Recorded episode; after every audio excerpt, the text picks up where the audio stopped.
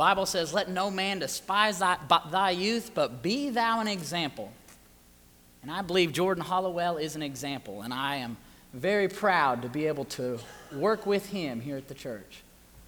It's amazing as you look around and you see the young people as they, as they grow, as they mature, as they come to a point where they make a decision that they want to follow Christ, as they continue to grow from there. I've been here, I don't know how long, but I've been to the point where I've seen some that put on Christ and the time before they put on Christ, and now they're graduating, they're getting out of school, some are in college.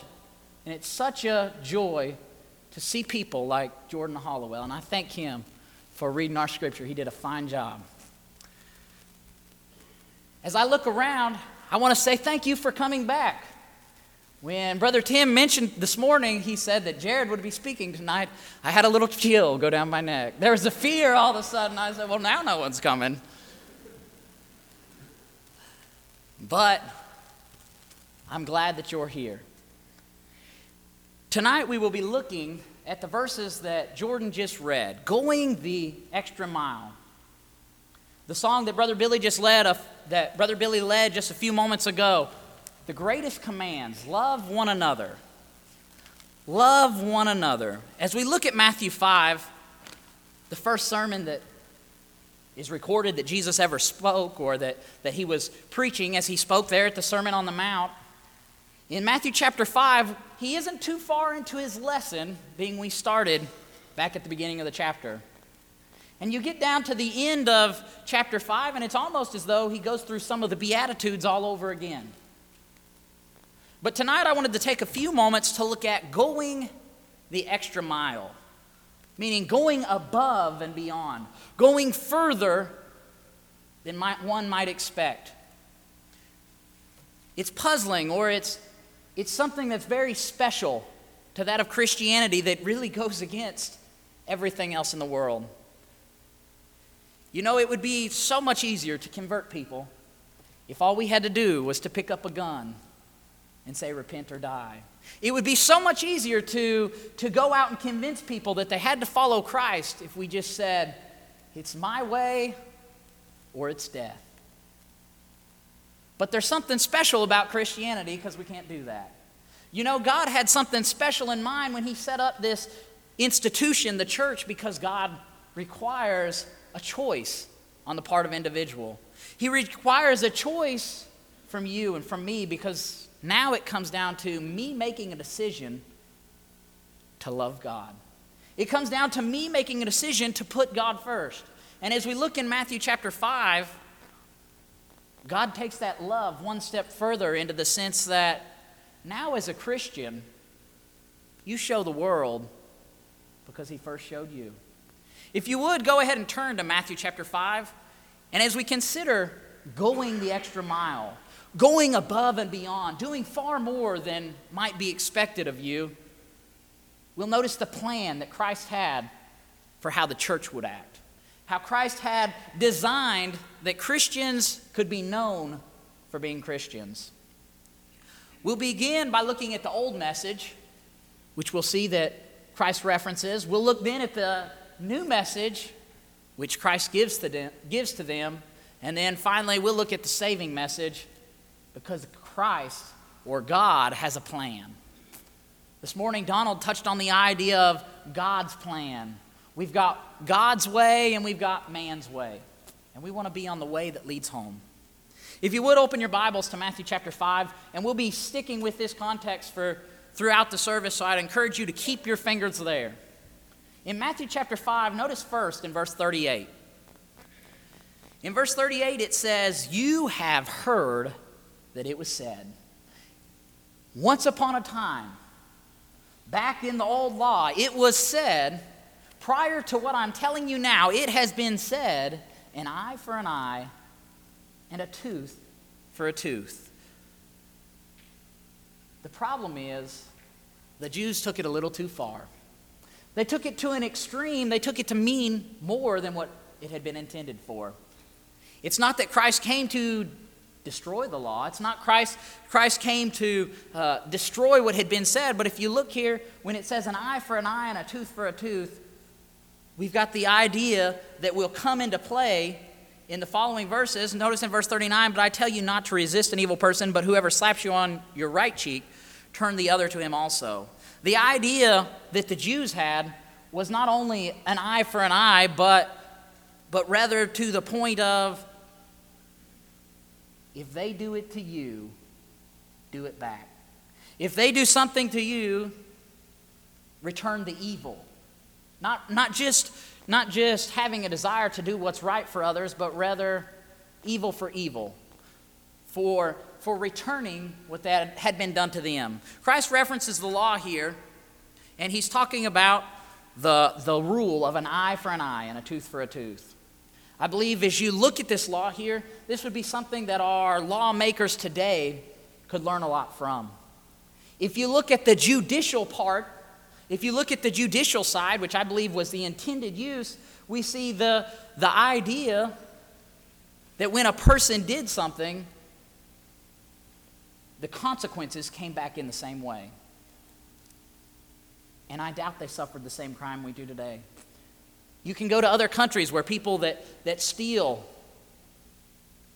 that the consequences are much greater than what we suffer today. It's much greater than a little slap on the wrist, and we can see what happens with those that commit those crimes. Well, it doesn't happen near as often. I believe the judicial side here is an eye for an eye and a tooth for a tooth. In fact, it's referenced. If you go back, you can look in Exodus chapter 21. You can look at Leviticus chapter 24. Uh, also in Deuteronomy chapter 19, verses 17 through 21. You can see how the judicial system was set up an eye for an eye and a tooth for tooth. There was harm that happened to a person. And it says, for instance, in Exodus chapter 21, if any harm follows, then you shall give life for life. It was an equal consequence for the crime that's committed. If you look, as you continue on in verse 20, 24, it's eye for eye, tooth for tooth, hand for hand, foot for foot. There was an equal consequence that took place. But now Jesus is going to tell us something different. I believe the judicial system today could still learn from this principle. But Jesus says, how about that Christian? How about your daily activities? How about living life as a Christian? Look in verse 39 and following through 42, it says, But I tell you not to resist an evil person, but whoever slaps you on the right cheek, turn the other to him also. If anyone wants to sue you and take away your tunic, let him have your cloak also. Whoever compels you to go one mile, go with him two. Give him who asks you, and from him who wants to, to borrow from you, do not turn away. So we see the idea of going above and beyond, going much higher, doing much greater things to the evil that happened to them. Skip down, go down to the next verse, and we'll see the other old law that's mentioned in verse 43. You have heard that it was said, You shall love your neighbor and hate your enemy. So they have the idea that since they were commanded to love their enemy, that as long as I, I mean, as they were commanded to love their neighbor, they took the idea that then that means everybody else I can go against. If you look back at the old law, it's recorded to love their neighbor in Leviticus chapter 19 and verse 18. And in fact, in the Old Law, maybe it's possible that they were looking at the idea of those that were false teachers. For instance, as they go in and they take over the land of Canaan, they were told not to make peace with them. In fact, they were to, to do away with them. If you look in uh, Exodus chapter 34, verse 11 through 16, it talks about not taking any part because they don't want to be taken to follow after these idols that were in the land. If you zone in specifically on verse 12, it says, Take heed yourself, lest you make a covenant with the inhabitants of the land where you are going, and it be a snare to you, because it could take you down. So maybe it's because that they, they saw that, they said, Oh, well, we're supposed to hate our, hate our enemy as long as we have love for our neighbor. It could be that when they go a little further in Deuteronomy chapter 7, verses 1 and 2, they were told to utterly destroy the nations because, once again, they were evil and that wickedness, they didn't want it to come, in, to come into their assembly. They didn't want it to come into uh, their religion. They didn't want it to change them and draw them away from the truth. So we see the old message, we see the old guidelines, and perhaps that's, that's why they got a little off course. Maybe that's why they, they took it wrong and they decided if you love your neighbor, you can hate everybody else. Love the person that's close to you. Love the Jew, but uh, as long as you don't love anybody else. But as you look at that, Jesus lays out the new message. Christ lays out the new plan. Zone in specifically on verse 39, which we already read. It says, But I tell you not to resist an evil person. Don't, don't resist an evil person. There's a, a saying that you hate the sin, not the sinner. Within, within Christianity, as you look around, as you go out into the world and you see people, I hope that when you see people, you think about souls. I hope when you see people, you think about a person that needs the gospel or a person that needs to be striving to follow Christ. As we look at the individual, opposing the man wasn't God's plan, but opposing the sin, opposing what they might have stood for, what they might have represented, what evil that there might have been, oppose that which is evil. It says in verse 39 I tell you not to resist an evil person, but still at the same time, we must resist their actions. Now, as you go through this, just as with everything else, there are things that can be taken too far. When I was a young boy, I loved to be a jokester. I'm sure you would have never guessed. But when I was a young boy, uh, there would be times where my parents would tell me to do things such as tie your shoes. Well, there's an extreme there. Chances are, mom and dad meant bend over, your shoe is untied, and I want you to tie it. But then I would run up to my closet, I would tie all my shoes together, and I'd bring a big old string down. I'd have nine or ten shoes and I'd have them all tied up. I said, I tied my shoe. That's, that's not what I meant. That's not what I was telling you to do. The shoe on your foot, Jared. It's very easy to go to an extreme. It's very easy to not use common sense. But at the same time, if we use common sense, the context makes a whole lot more sense. Notice at the end of verse 39, it says, Whoever slaps you on the right cheek, turn the other to him also. As you look here within the context, they have the person that, that is slapped, and yet they go so far as to do the unthinkable. They, they turn the other cheek. Now, there is an instance where you could say that you could take that too far. In fact, if you look at Jesus right before he was crucified, as he was there, and we see Jesus is struck on the cheek. If you look at John chapter 18, notice down in John chapter 18 and verse 22, uh, as he Jesus answers the high priest. He says, he, well, as they, as they slapped Christ with a hand, they said, Do you answer the high priest like that? And Jesus answered and he said, If I have spoken evil, bear witness of the evil. But if well, why do you strike me? There's an extent here where Jesus says, I didn't deserve it. What have I done? So you can take it still too far. And the same goes with each of the others. In verse uh, 40, it says, If anyone wants to sue you and take away your tunic, let him have your cloak also. We're talking about uh, the cloak, the, outer, the, the tunic and the cloak. You have your outer garment, you have their inner garment, the one that they would have uh, had to have. Within law, it said, You can't take a cloak from the person. They could take their tunic, however, not to take their cloak. Uh, here, we have the idea of going above and beyond. Can I have that? Why, sure, take this too. The Christian goes above, above and beyond to show the love of Christ, to show the love of God, and it's evidence through the action of the individual. If you look at James chapter 4, verse 7, thinking back to verse 39, it says, I tell you not to resist an evil person. But yet, if you look at James chapter 4, verse 7, it says, Therefore, submit to God, resist the devil, and he will flee from you. It's not that we can't resist evil. We're told to resist Satan, we're, so, we're told to resist the devil. But there's a, an extent where we can still try and help that person.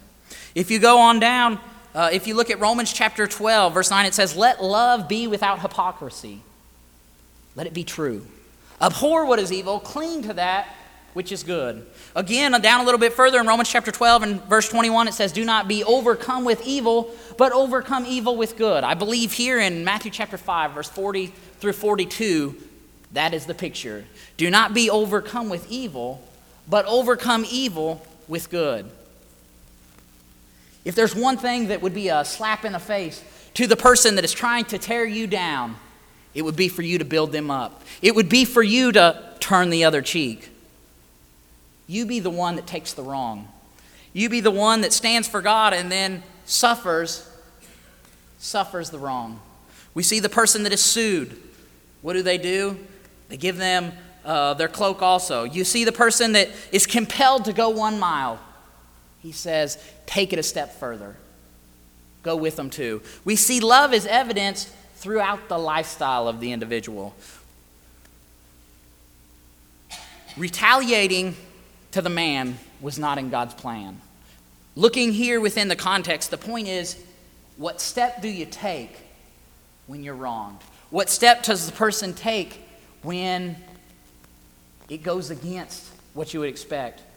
I was recently speaking with my father on the phone, and he went down to an Indian tribe uh, in, in New Mexico, and they were working there on the reservation for a week. And while they were there, uh, Dad told one of the little boys that, that God loved him. And the boy spit in his face.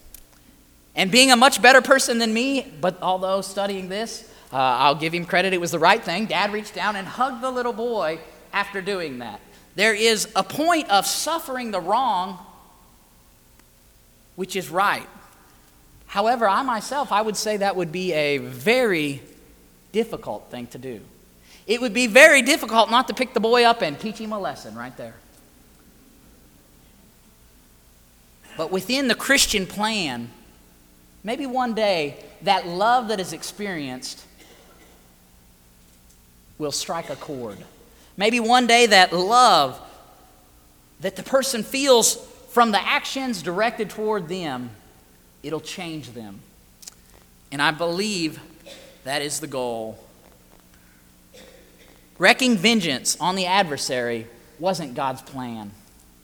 If you look at Matthew chapter 5 verse 40 through 42, God's plan was that of doing good. It's always doing good. It's encouraging people to do right by that which is right. Many religions in the world today, we have a, a separate idea. We can show them that they need to be like us because if they don't, they don't have a chance. They don't have a life, they don't have anything to live for. And so, therefore, we have within God's new message the plan of living life. Skip down to verses 44 and 45. It says, But I say to you, love your enemies, bless those who curse you, do good to those who hate you, and pray for those who spitefully use you and persecute you. We have standing for God's plan. We must stand for what God's design is.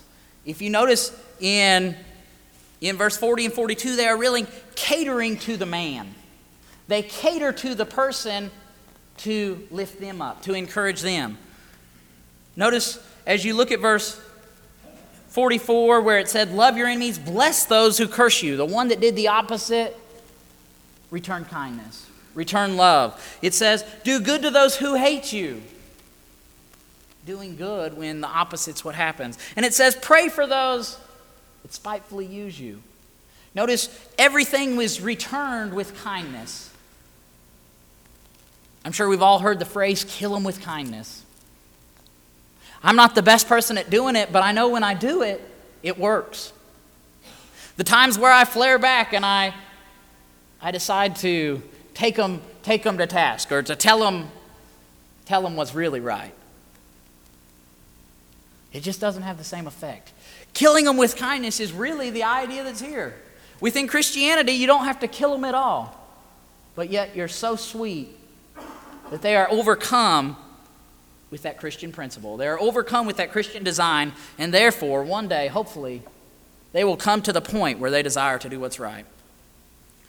As you go on in Proverbs chapter 3, verse 27, it says, Do not withhold good from those to whom it is due. Do good to those that is due. Go down to 2 Corinthians or forward to 2 Corinthians chapter 12. In 2 Corinthians chapter 12, verses 8 and 9, it says, Concerning this thing, I pleaded with the Lord three times that it might depart from me. And he said, My grace is sufficient for you, for my strength is made perfect in weakness. Now, if you catch, uh, if you catch here in in verse 45 that you may be the sons of your father in heaven for he makes his sun to rise on the evil and on the good and sends rain on the just and on the unjust. As you look at god's plan within that of doing good to those around you. In 2 corinthians chapter 12 verse 8 and 9 it says concerning these things i plead with the lord three times that it might depart from me and he said to me my grace is sufficient for you now if you look at paul as he was suffering uh, he asked and yet he didn't receive now, as we notice within the plan of Christianity, it says, whatever they ask of you, they did for them. But yet, there's an extent at which it can be too far. In fact, God told Paul, sorry, can't do that for you. He said, My grace isn't sufficient for you. So, whatever he was suffering with, he had to continue to suffer with. In James chapter 4 verse 3 once again it says you ask and you do not receive. Not everything did you ask uh, that you asked for did you get. Uh, even here the person asked for a lot and not always are they going to get it. So in James chapter 4 verse 3 it's because they ask amiss. In Romans chapter 12 verse 17 it says repay no one evil for evil. Have regard for good things in the sight of all men. We see God's divine plan. Repay no one evil for evil. Don't do evil to them just because they did evil to you. Now, that's different than what the Jews had been thinking. That's opposite of what the Jews had thought, and that's opposite of what they had taken all this to mean. And that's why Christ is saying, change it, fix it. But I say unto you, there's a better way. Looking also at Caring for man is God's plan. God sustains life even for those that are ungodly. God is good to the ungodly, God is good to us. If you look at 1 Timothy chapter 4 and verse 10, it says that God is the, or Christ is the Savior of all men. He cares for all. Notice in verse 45, it says that you may be the sons of your Father in heaven, for he makes his sun rise on the evil and on the good, and sends rain on the just and the unjust. God takes care of everyone being that God is willing to give even those that are evil, He gives them the rain. In the same way, you and I treat the person even though they're evil, treat them with love, and hopefully we can encourage and help and change them. Finally, let's look at let's look at standing on God's plan. We've got standing against God's plan, we've got standing for God's plan, and now let's look at standing on God's plan. The hope for the church is within God's plan for everyone to love another, to love everyone. If you look at Matthew chapter 7 verse 12, we'll all know the verse very well. Therefore, whatever you want men to do to you, do also unto them. You see the plan? Now, it didn't say, therefore, what they did to you, do to them. It says, what you would have them to do to you. Treat them in a good way. Treat them how you would desire to be treated. The hope for the church is God's love shown for us. Romans chapter 5, verse 8, but God commended us, demonstrates his own love toward us in that while we were yet sinners, Christ died for the ungodly. Christ died for us while we were lost, while we were the ones that spit on him, while we were the ones that yelled, Crucify him, crucify him. We see love extended. We see Christ going the extra mile. The question is are we willing to go the extra mile? Are we willing to do what he did? Let's look quickly at the saving message. Notice the beginning of verse 45 that you may be the sons of your Father in heaven. He gave a list, we read them. He said, Do this, go the extra mile. When you're sued, give him extra. Go above and beyond. And then he comes down, and in verse 45, right after he says, Love those that hate you, love your enemies, bless them that persecute you, pray for them that spitefully use you. Now he says, after all that, do these things that, so that, in order so, in order to be sons of your Father,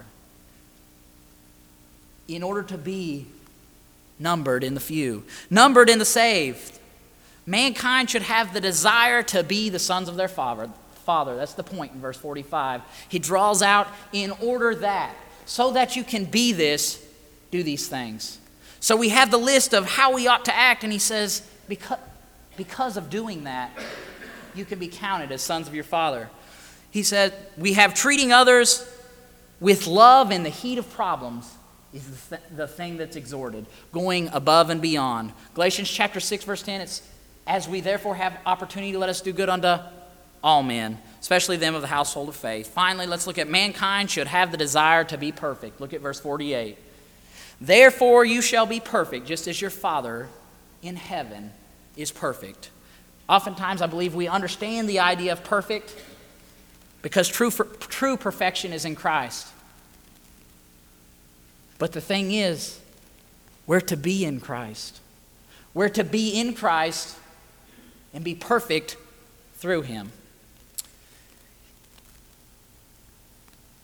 2 Timothy chapter 3, verse 16 and 17, uh, we talk about the man of God may be complete, be perfect. They can be what they need to be through studying God's word and living for Christ. You can look also in Matthew chapter 19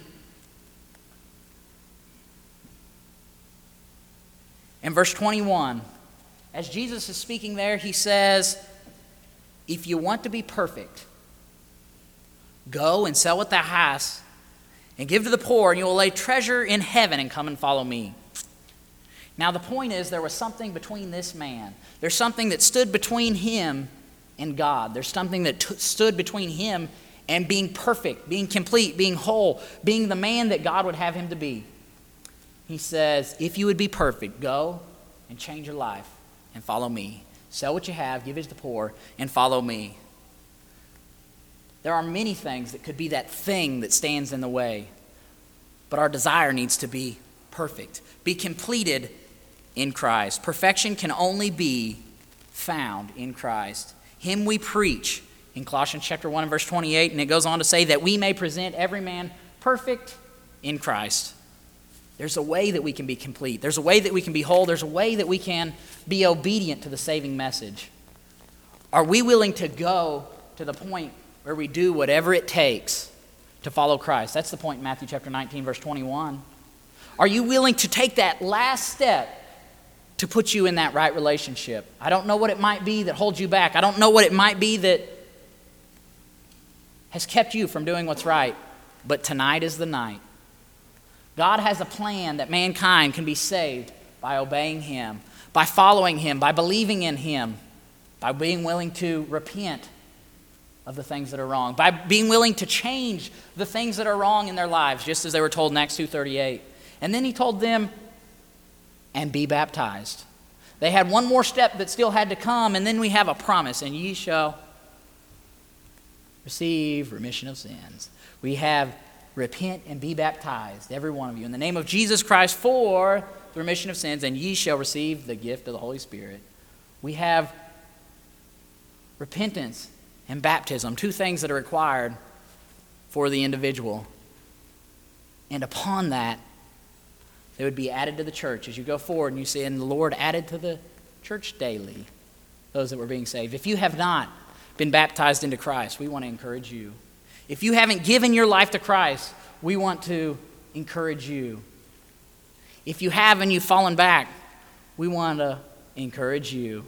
Within the church, the plan is to do good to all men. The desire is that all men can be saved and come to a knowledge of the truth. If we can help you in your spiritual life, we want to do that. And we ask that you please come as we stand and sing.